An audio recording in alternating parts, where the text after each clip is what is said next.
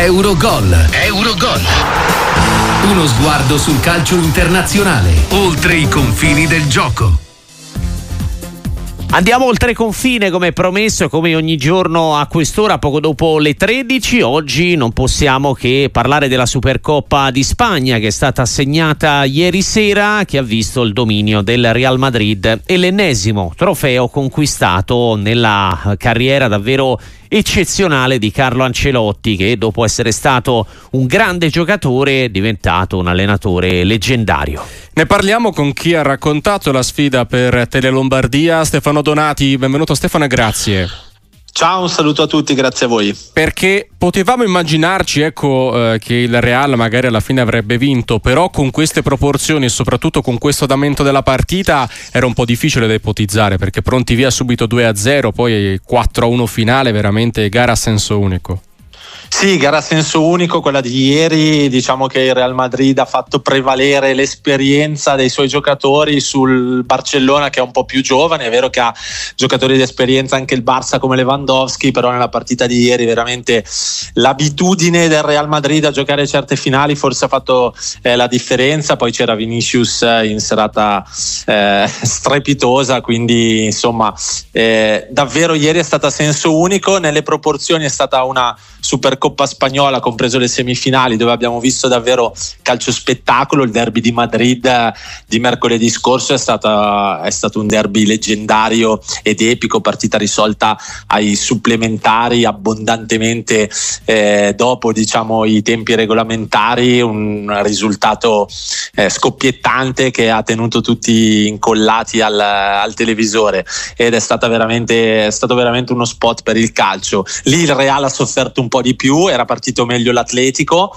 anche in chiave eh, ottavo di finale di Champions, insomma l'Inter avrà comunque una squadra secondo me mh, mm, eh, battibile, nel senso l'Inter può eh, qualificarsi per i quarti di finale, però dovrà stare eh, molto attenta perché rispetto alle scorse stagioni è stato un Atletico Madrid più eh, diciamo più pronto ad attaccare, forse un uh-huh. po' mhm. meno concentrato in fase difensiva, però insomma Griezmann e Morata sono due attaccanti molto pericolosi. Più che altro poi parliamo di Ancelotti che, che ci viene anche facile, per me ci fa anche piacere Grande perché ogni, ogni, vittoria praticamente accresce il mito eh, vivente. Eh sì. Però parliamo di Xavi perché ha perso gli ultimi tre classicos 0 a 4, sì. 1 a 2, 1 a 4, due gol fatti in tre partite ne ha prese una valanga, ma soprattutto eh, la spiegazione che ha dato nel post partita abbiamo dominato noi, il Real ci ha fatto male in contropiede piedi io penso faccia ancora più imbestialire i tifosi blaugrana non della partita in sé quasi perché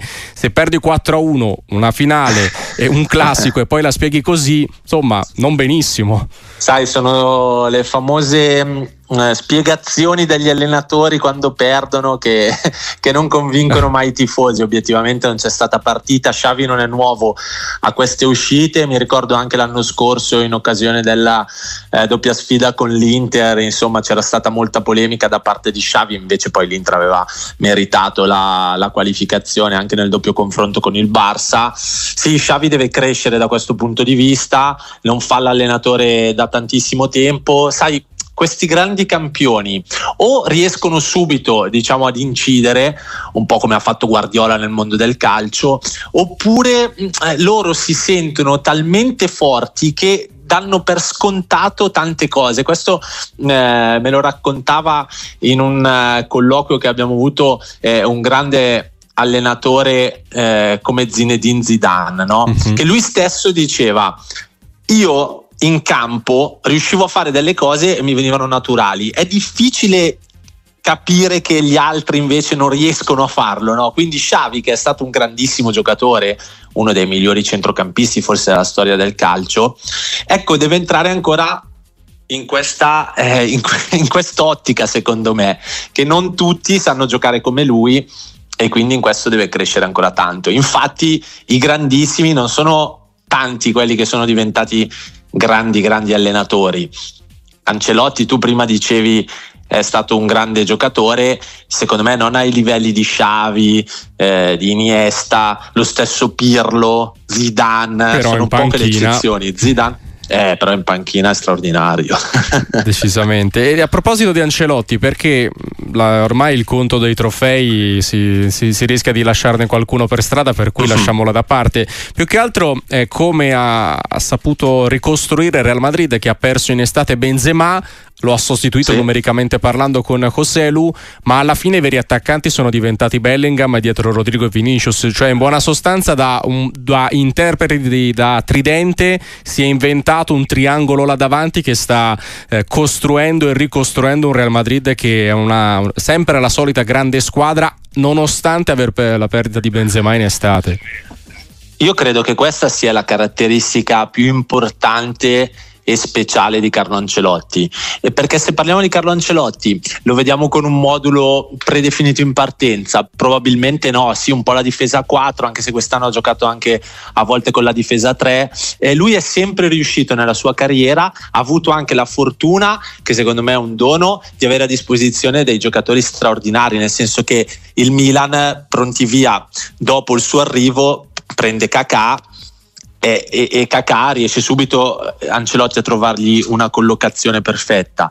E, um, adesso Bellingham che ha stupito tutti. E lui ha proprio questa capacità di riuscire a mettere al primo posto i giocatori e dopo il modulo, è cosa che tanti allenatori invece non sanno fare e, e hanno del, dei dogmi che seguono. E invece lui in questo credo che sia la sua dote migliore eh, di Ancelotti, quella di prima far star bene il giocatore e poi pensare al modulo della squadra. E anche quest'anno è riuscito, con l'assenza di Benzema, come dicevi giustamente tu, a trovare il modulo migliore per questo Real Madrid. E l'abbiamo visto anche in questa Supercoppa che abbiamo visto anche attraverso Tele Lombardia. Grazie davvero Stefano Donati, buon lavoro, buona giornata. Grazie a voi, buon proseguimento.